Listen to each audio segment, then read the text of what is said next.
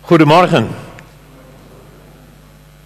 Als ik te hard praat, moet je zeggen even dimmen en dan doe ik mijn best. Het thema van vanmorgen, dat is denk ik wel passend in wat we allemaal gehoord hebben, dingen die er spelen onder ons. Het thema is hoop op God en laat de moed nooit varen.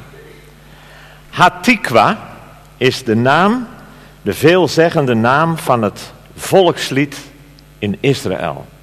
Hatikwa betekent de hoop. Misschien heb je het meegekregen dat ik een maand geleden officieel met pensioen ben gegaan. Dat is niet makkelijk. Ik ben er helemaal wit van geworden. Iemand vroeg me, Joop, wat verandert er nou echt voor jou? Ik zeg nou, niet zo heel veel, maar wel de financiering. En Annie en ik willen bij deze jullie als gemeente hartelijk bedanken voor de vele jaren van de financiële steun voor ons. Dat was heel bijzonder. En we hopen dat, ook al zitten we in Verwegistaan, Soest, is helemaal buiten de polder, heel ver hier vandaan. Daar uh, wonen wij vijf hoog. Als je eens in de buurt komt fietsen of wandelen, kom een bakje koffie drinken. Maar in dat wat we blijven doen, dan hoop ik dat jullie daar ook voor kunnen en willen blijven bidden. Um, in OM is er de afgelopen weken een nieuw record gevestigd. In de 48 jaren dat we met schepen de wereldzeeën bevaren om van haven naar haven te gaan, om mensen het evangelie te brengen, zijn er nog nooit in één haven zoveel mensen aan boord geweest als kort geleden in Veracruz. 226.000 mensen. Dat gaat richting de kwart miljoen in één haven aan boord van het schip. Um, hoop op God. Laat de moed nooit zakken. Dat is het thema van deze ochtend. Op pad met Jezus gebeurt er onderweg van alles en nog wat. Bij moeders. Het is moederdag vandaag. Dus ik moet een beetje rekening houden met het feit dat er zitten tussen hemelvaart en pinksteren. Het is moederdag. En het is 70 jaar geleden dat de huidige staat Israël is gesticht. Um, maar de boodschap van vanmorgen is goed voor ons allemaal. Ook voor moeders. Want die hebben het niet altijd zo makkelijk. Met die kinderen, met die echtgenotes. Hoop op God. En laat de moed nooit varen. Onderweg gebeurt er van alles. Soms gaan we door ervaringen waarin we alle hoop dreigen te verliezen. En alle hoop vervlogen lijkt. Alleen maar vragen en geen antwoorden. Misschien denk je wel, als je hier zo zit, over je redding en vergeving. Ach joh, God kan me niet redden en vergeven. Ik ben zo vuil, ik ben zo slecht. Of heb je zulke problemen in je huwelijk dat je denkt, nee, bij mij is er geen hoop meer voor. Allerlei situaties waarin je terecht kunt komen en alle hoop lijkt vervlogen. Voor ons was zo'n moment dat ik dacht, hoe kan dit allemaal? Het moment dat we hoorden in het kantoor in Emmeloord dat ons schip, de Logos, op de klippen was gelopen. En ik weet dat we in een kring in het kantoor stonden om het nieuws te horen en dat we met elkaar een potje stonden te janken. Hoe kon dit? Dit was toch Gods schip. Dit was toch het miracle ship waar zo voor gebeden was. Soms ga je door omstandigheden, dan begrijp je het niet. Of ik moet denken aan Hannah Miley, die in 1976, in de vorige eeuw, heel lang geleden, met mijn vrouw Annie op de oude logos zat.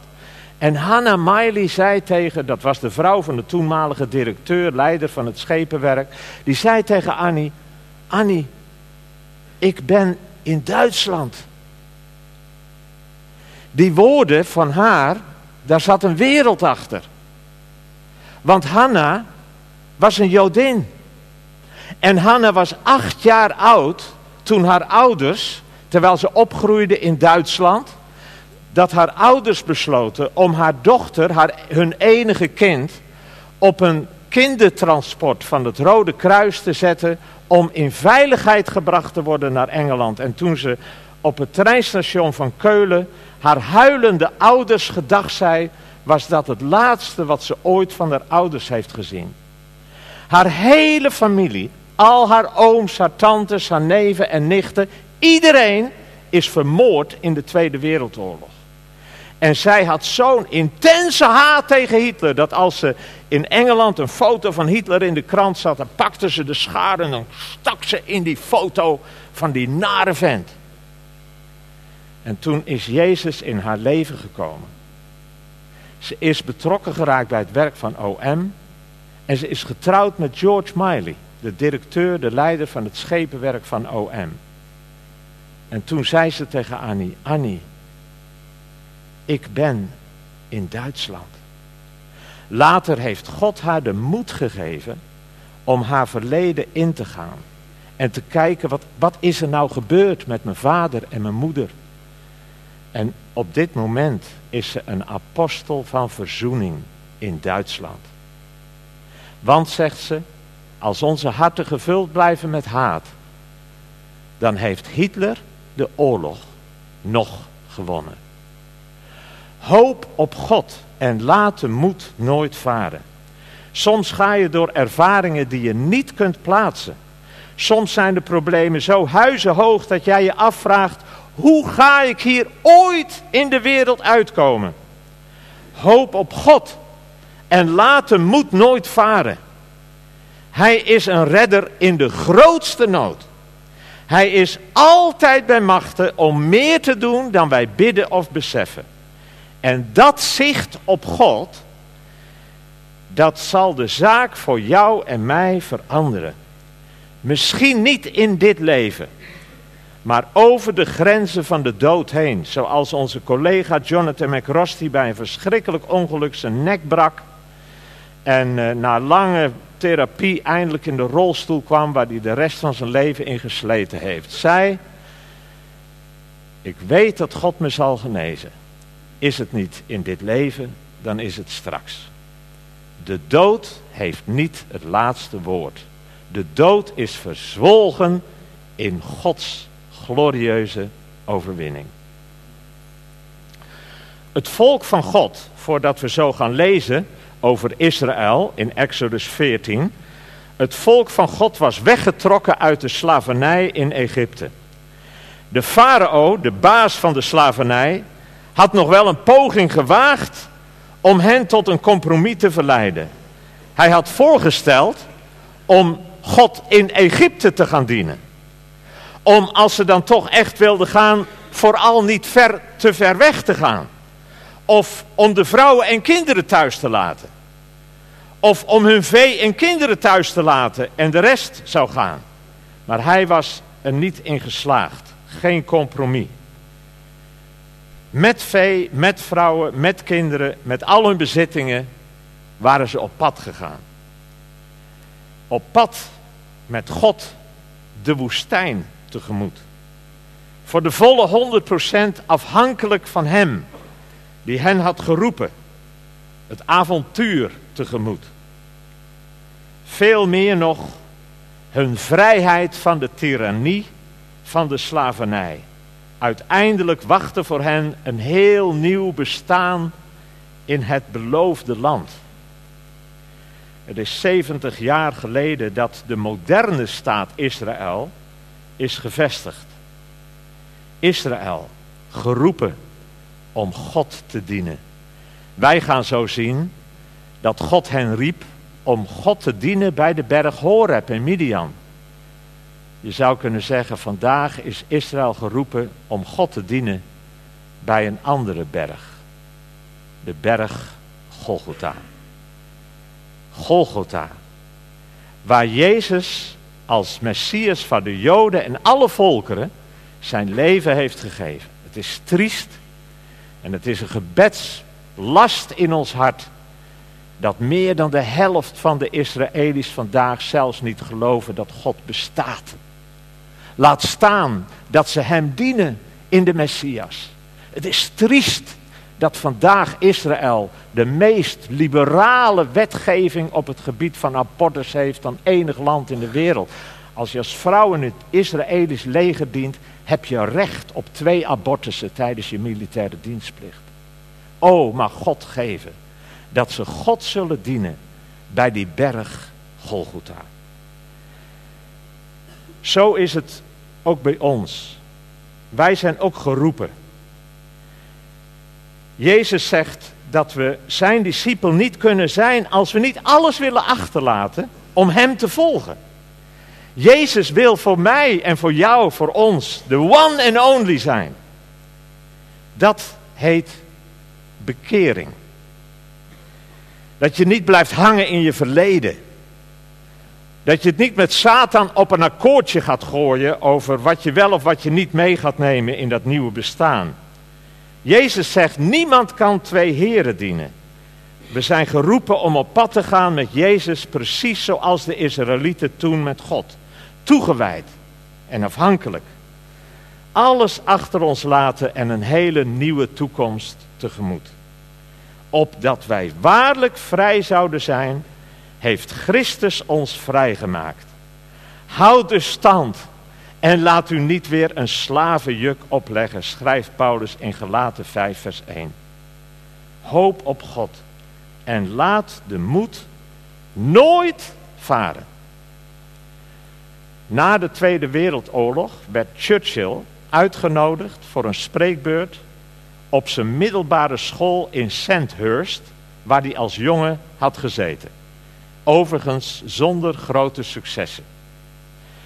Maar toen, na de oorlog, was hun oud student, hun oud leerling, was de beroemde Churchill geworden. Dus alle leerlingen en personeel waren bij elkaar in afwachting van de toespraak van deze beroemde oud-leerling van de school.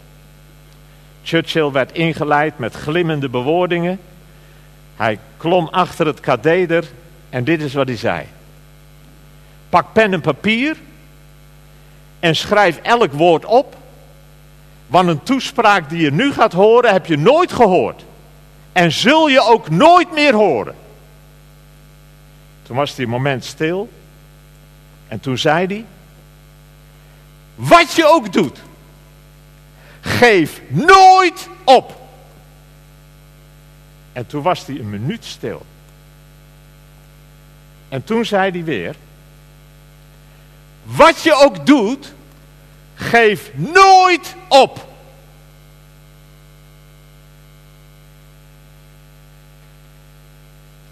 Toen was hij vier minuten stil. En toen zei hij: Wat je ook doet, geef nooit, nooit, nooit op. En toen ging hij zitten op zijn stoel. Zo'n toespraak hadden ze inderdaad ook nog nooit gehoord. Zullen ze ook nooit meer horen. En ze zullen het ook nooit meer vergeten. Maar dat is eigenlijk de onderstreping van het thema van vanmorgen. Hoop op God. En laat de moed nooit zakken. Niet de moed in onszelf, maar de moed die we ontvangen door op Hem te zien. Niet alleen maar naar de moeilijkheden en de problemen en de bergen en de vijanden, maar naar God die redding biedt. Zelfs over de grenzen van de dood heen. Allemaal gaan we wel eens door omstandigheden die heel erg moeilijk zijn. En daar wordt niemand voor gespaard. We gaan nu wat lezen over de Exodus de uittocht uit Egypte van het volk Israël. En we lezen daarvoor uit Exodus hoofdstuk 14, vers 1 tot 14. Exodus hoofdstuk 14, vers 1 tot 14. Toen sprak de Heere tot Mozes, spreek tot de Israëlieten En zegt dat zij terugkeren en hun kampen opslaan voor Pihagirot, tussen Migdol en de zee, voor Baal Zevon. Daartegenover moet u uw kamp opslaan bij de zee. De farao zal dan van de Israëlieten zeggen: O, ze zijn in het land verdwaald. De woestijn heeft hen ingesloten. En ik zal het hart van de farao verharden, zodat hij hen achtervolgt. Dan zal ik ten koste van de farao en ten koste van heel zijn leger geëerd worden. Zodat de Egyptenaren zullen weten dat ik de Heere ben. En zo deden zij. Toen de koning van Egypte verteld werd dat het volk was gevlucht, keerde het hart van de farao en zijn dienaren zich tegen het volk. En ze zeiden, hoe hebben wij dit kunnen doen? Dat wij Israël uit onze dienst hebben laten gaan. Hij spande zijn strijdwagen in en nam zijn volk met zich mee. Hij nam ook 600 van de beste strijdwagens mee. Ja, alle strijdwagens van Egypte met op elk daarvan officieren. Want de Heere verhardde het hart van de farao, de koning van Egypte. Zodat hij de Israëlieten achtervolgde. Maar de Israëlieten waren door een opgeheven hand geleid. De Egyptenaren met al de paarden en de strijdwagens van de farao en zijn ruiters en zijn leger achtervolgden hen en haalden hen in waar zij hun kamp hadden opgeslagen bij de zee, bij Pihachirot voor Baal Zephon. Toen de farao dichtbij gekomen was, sloegen de Israëlieten hun ogen op en zie, de Egyptenaren trokken achter hen aan. Toen werden de Israëlieten zeer bevreesd en riepen tot de Heer. En zeiden tegen Mozes, waren er in Egypte geen graven dat u ons hebt meegenomen om in de woestijn te sterven? Hoe hebt u dit met ons kunnen doen door ons uit Egypte weg te leiden? Was dit niet wat wij in Egypte al tegen u zeiden? Laat ons met rust. Laten wij de Egyptenaren maar dienen. Want het is beter voor ons de Egyptenaren te dienen dan om in de woestijn te sterven. Maar Mozes zei tegen het volk: Wees niet bevreesd. Houd stand. Zie het heil van de Heere dat hij vandaag nog voor u zal bewerken. Want de Egyptenaren die u vandaag ziet, zult u tot in eeuwigheid niet meer terugzien. De Heere zal voor u strijden en u moet stil zijn. De Exodus, de doortocht door de zee. Om nou het thema van vanochtend tot leven te laten komen, wil ik met u nadenken over de vraag, die doortocht door de zee, waar en hoe heeft dat plaatsgevonden? En als we ons daarin verdiepen, dan gaan we zien hoe machtig en hoe groot onze Vader in de hemel, onze God, werkelijk is. Waar heeft dit plaatsgevonden? Um, ik wil daarin een voorstel doen. En ik doe dat voorzichtig, want de vraag waar heeft dit plaatsgevonden, daar worden door verschillende mensen verschillende antwoorden op gegeven. Maar een antwoord wat door sommigen gegeven wordt, dat wil ik u vanmorgen voorstellen. In deze, op deze kaart, dit is de kaart die staat in mijn herziene statenverdaling studiebijbel, achter in de Bijbel. En deze kaart vind je in heel veel Bijbels achterin als een situatieschets van de doortocht door de zee en de rondzwerving in de woestijn. En de vraag is dan, waar heeft het plaatsgevonden? En heeft het plaatsgevonden wat men hier suggereert? Dat ze uit Egypte zijn getrokken, dat de, dode, dat de Schelfzee, dat is daar ergens een ondiepte van water tussen Egypte en de Sinaï, dat ze daar doorheen zijn gegaan en dat ze daarna, na een, een, een vergeefse poging, dat ze daar in de woestijn, in de Sinaï-woestijn, 40 jaar hebben doorgetrokken. Maar de vraag is, is dat ook zo? Om te beginnen moet je eens letten op, dit is Sinaï, de Sinaï-woestijn. Daarboven, daar ligt dus Israël. En hier is de, uh, de, de golf van Aqaba. En dan heb je hier Saoedi-Arabië en dat loopt helemaal door tot aan beneden. Saoedi-Arabië is gigantisch groot. En let op waar Midian is. Midian is hier. Het was in Midian dat Mozes de schapen hoede van zijn schoonvader. Het was in Midian dat hij God ontmoette bij de berg Horeb. Redenen om hier anders over te denken dan dat dit allemaal is gebeurd zoals op dat kaartje wordt gesuggereerd, is het volgende. In de eerste plaats is de berg Horeb, de berg waar God Mozes ontmoette, en waar God zei, op deze berg zullen ze mij aanbidden. Die berg ligt niet in de Sinaï, die berg ligt in Midian, aan de andere kant van de golf van Aqaba. Daar is iedereen het over eens. In de tweede plaats is wat wij vertaald hebben in het Nederlands met de Schelfzee. Dat is in het Hebreeuws de Yamsoef. En Yamsoef die wordt in de Bijbel een paar keer genoemd. Onder andere is Yamsoef de zee waar koning Salomo zijn vloot had liggen, waarmee hij de wereld overtrok. Yamsoef, de zee van waaruit Salomo de wereld overtrok. Was dat een ondiep water tussen Egypte en de Sinaï? Dat kan helemaal niet. Dat was ongetwijfeld bij Eilat, de golf van Aqaba. Praktisch gezien is het ook een beetje moeilijk om te veronderstellen dat de Sinaïde woestijn was, waar het volk 40 jaar heeft rondgezworven. Want geologisch gezien leent de Sinaïde woestijn zich daar eigenlijk helemaal niet voor. Een andere routebeschrijving die we zo gaan zien, past precies in het Bijbelse verhaal. En opvallend is, als je dan naar de golf van Aqaba kijkt, dat je in het bodemprofiel van de golf van Aqaba iets heel bijzonders gaat ontdekken.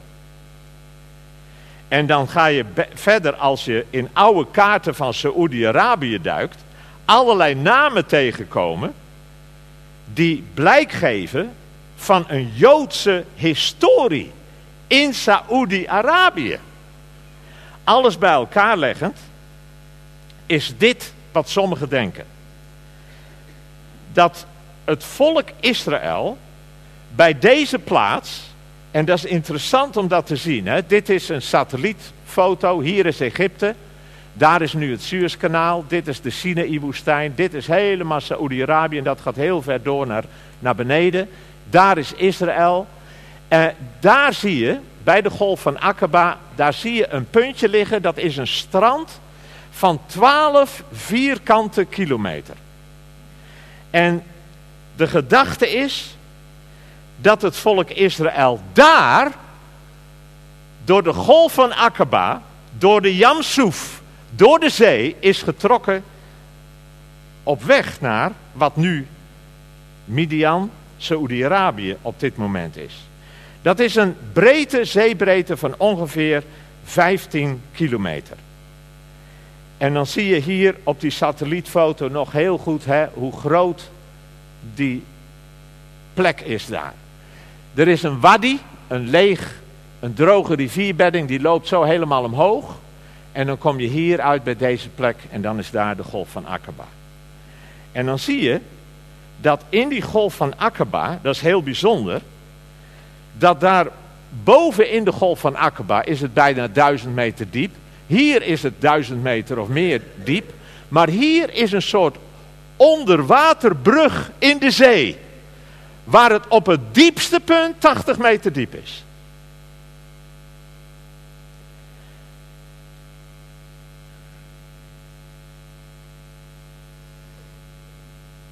Dit is zoals het eruit ziet. Een onderwaterbrug van de ene kant van de golf van Aqaba naar de andere kant van de golf van Aqaba.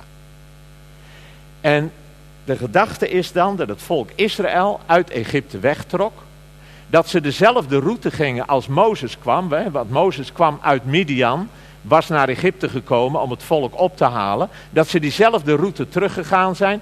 Dat op dit punt God tegen hun zegt, draai om. ga niet verder op de weg, draai om. En dat ze op dat punt de Wadi, de lege rivierbedding, zijn gaan volgen. Dat op dat punt de farao denkt, ze zijn de weg kwijt, nou zitten ze gevangen, kom erachteraan. En dat ze dan daar komen bij de zee en dat de Egyptenaren hun achterna trekken, ook de rivierbedding volgen en hen daar uh, dreigen te overmeesteren. En als je dat voorstelt, dan zie je wat een hopeloze situatie het volk Israël verzeild was geraakt. 12 vierkante kilometer waar ze misschien met 2 miljoen mensen bij elkaar bivakkeerden. Rondom allemaal hoge bergen. Voor hun was de zee. En de enige uitweg, dat was die Wadi, die lege rivierbedding waar ze uitgekomen waren. En daar kwam het leger van Egypte. Het machtigste leger op aarde uit die tijd. Het was, ze waren gevangen als ratten in de val. Het was een hopeloze situatie. Er was geen uitweg met al die hoge bergen rondom. De enige uitweg was de rivierbedding waar langs ze waren gekomen. Maar daar kwamen nu de Egyptenaren aan. Het machtigste leger van de wereld. En de zee versperde hun weg vooruit. 15 kilometer breed. En dan komt God. God is een redder in de nood. En God doet iets dat kan helemaal niet. Zo is onze God. En als je God een beetje kent en begrijpt dat Hij degene is die het hele universum heeft geschapen, zo groot, weet je dat het melkwegstelsel ongeveer 100 miljard sterren telt. Maar het melkwegstelsel is niet het enige. Er zijn waarschijnlijk ook 100 miljard melkwegstelsels. En weet je, God heeft het allemaal gemaakt. Dus als je God een beetje kent, als je een beetje weet wie Hij is, dan is het natuurlijk niet zo vreemd. Maar voor ons als mensen, gevangen in de wereld waarin wij leven, is het uiterst opmerkelijk. God doet iets bijzonders. Hij leidt het volk door de zee. En dan is de vraag, wat kunnen wij er nou allemaal van leren? Wel, het eerste en het belangrijkste wat we ervan kunnen leren is onze God is een redder in de nood. Onze God is een redder in de nood. Zou je dat allemaal eens hardop kunnen zeggen met me?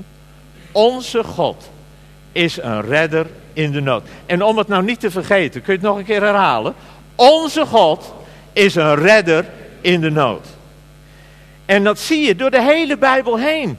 Want weet je, hier is het wonderlijk dat God zo die doortocht door de zee mogelijk maakt om het volk van Israël te bevrijden en de vijand te verslaan. Een wonder. Maar zo vaak is Gods handelen met de mens wonderlijk geweest. Denk aan Abraham. Abraham was 100 jaar oud. Zijn vrouwtje verrimpelt 90 jaar.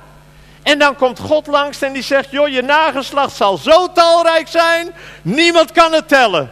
Ja, alsjeblieft, dankjewel. Kijk naar mijn vrouw, ik ben 100 jaar. Het was onmogelijk. Maar Maria roept het al uit, bij God is geen ding onmogelijk. Je kunt de geschiedenissen nagaan van Jozef, van David, van Daniel. En keer op keer zie je hoe God het onmogelijke doet. Jozef, verkocht als slaaf naar Egypte, onterecht veroordeeld tot de gevangenis. Uiteindelijk wordt hij de redder van Egypte en de redder van zijn familie in Canaan. David, die tegenover de reus Goliath staat. En Saul, koning Saul zegt, ach David, met respect, maar dit zul je niet kunnen. En God doet het onmogelijke. Daniel, een jongen waarschijnlijk nog als die wordt afgevoerd naar Babylon, komt daar in allerlei hele moeilijke omstandigheden. Maar God is een redder in de nood. En keer op keer zie je dat in de Bijbel terugkomen. En die God is onze God. Die God is onze God. We hebben net het paasfeest gevierd. En in het paasfeest zie je natuurlijk precies hetzelfde. In de allereerste preek die Paulus hield op zijn zendingsreis als hij aangekomen is in het zuiden van Turkije. Dan komt hij in de synagoge en dan vertelt hij daar de Joden over Jezus. Over zijn dood en over zijn opstanding uit de dood. En dan zegt hij in Handelingen 13, vers 16. Immers David is ontslapen nadat hij in zijn tijd het raadsbesluit van God had uitgediend. Hij is bij zijn vaderen gelegd en heeft ontbinding gezien. Maar hij die God opgewekt heeft, heeft geen ontbinding gezien. En dan zegt hij um, in vers 40, pas dan op dat u niet overkomt wat er wordt gezegd in de profeten. Zie, verachters, verwondert u en verdwijn. Want ik verricht een werk in uw dagen, een werk dat u niet zult geloven als iemand het u vertelt. Dat is de opstanding van Jezus uit de doden. Het is ongelooflijk. Het is te mooi om waar te zijn. Jezus heeft de zonde van de wereld op zijn nek genomen. Is gestorven aan het kruis op Golgotha. Is lekker in een graf gelegd. Een dikke steen ervoor verzegeld en wacht ervoor. Wegwezen. En God wekt Jezus op uit de doden. Nieuw leven uit de dood. Zodat wij nieuw leven uit de doden zouden kunnen gaan ervaren.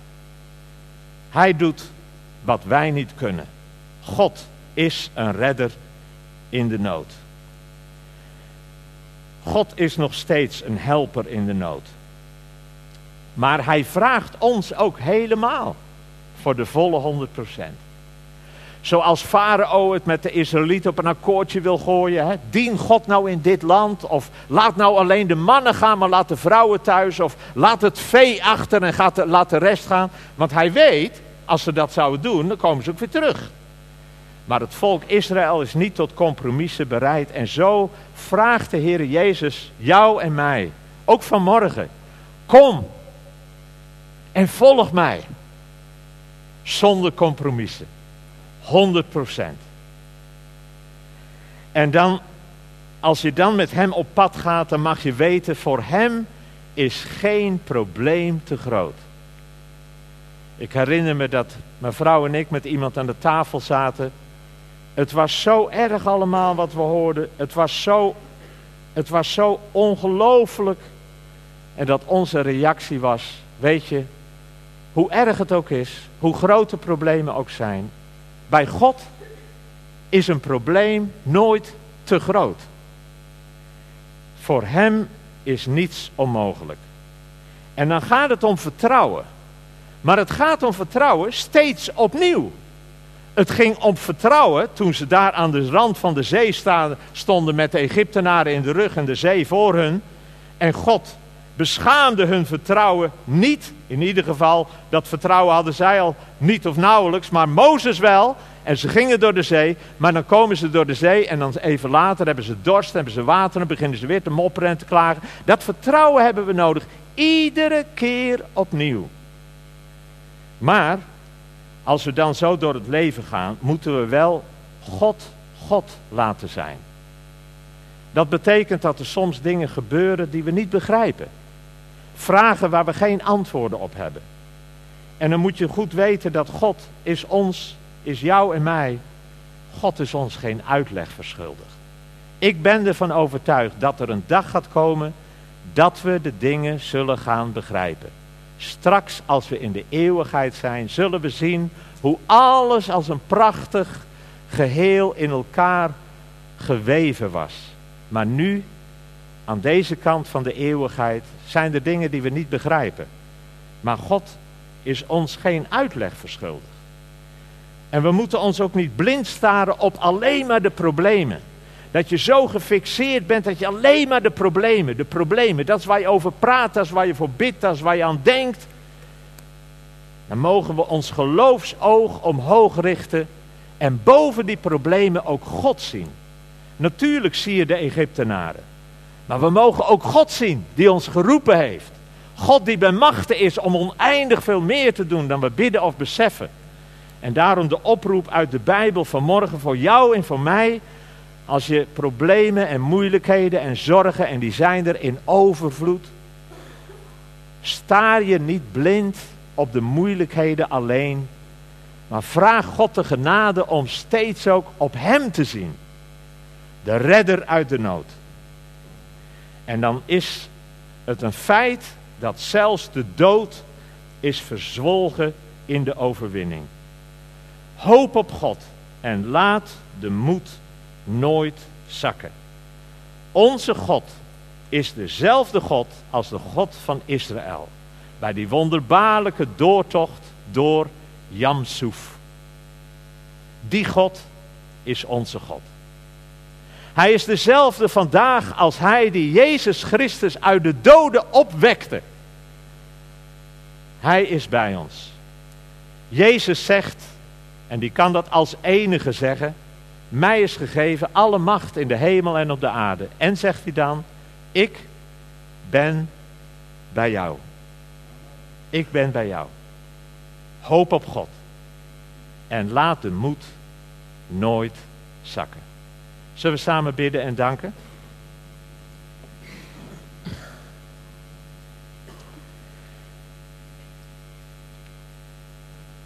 We danken u, Heere Jezus, dat we deze woorden tot ons mogen nemen. Dat we deze woorden mogen laten inzinken in de diepte van ons hart. Hoop op God. U bent de ik ben. U bent er altijd geweest. U bent er nu. U zult er ook altijd zijn. Als bergen en vijanden ons omringen, u bent daar. Als ons de kracht ontbreekt om te doen wat u van ons vraagt, en we voelen in onszelf, we kunnen dat niet, u bent daar. Open onze ogen voor wie u bent. U bent er voor ons. En zo bidden we ook voor dingen die we straks gehoord hebben. Voor die hele grote moslimwereld, zich uitstrekkend van Indonesië tot aan Marokko, met moslims in zoveel landen in de hele wereld. Geef dat de komende weken, gedurende de Ramadan, weken mogen zijn dat u het onmogelijke doet. En dat u moslims brengt aan de voeten van uw kruis. We bidden dat ook voor Israël. O Heere God, het is ons gebed voor die mensen in Israël. Dat hun ogen mogen opengaan voor wie u bent. En dat ze u zullen zien in de Heere Jezus. En dat ze u zullen dienen bij die berg waar hij zijn leven gaf, ook voor hen. In de eerste plaats voor hen. We bidden u voor de kleindochter in de familie Hoefnagel. En voor moeder Willianne in het bijzonder. Geef uw genade, Heer. Geef uw zegen, geef uw bewaring. Ook aan dat kleine jonge leventje. O Heere God, u bent bij machten. Dat willen we ook uitspreken over deze situatie. Zo bidden we ook voor Anjo Simonsen en voor zijn oogoperatie. Het is ons gebed dat u alle dingen wel wil maken voor onze broer.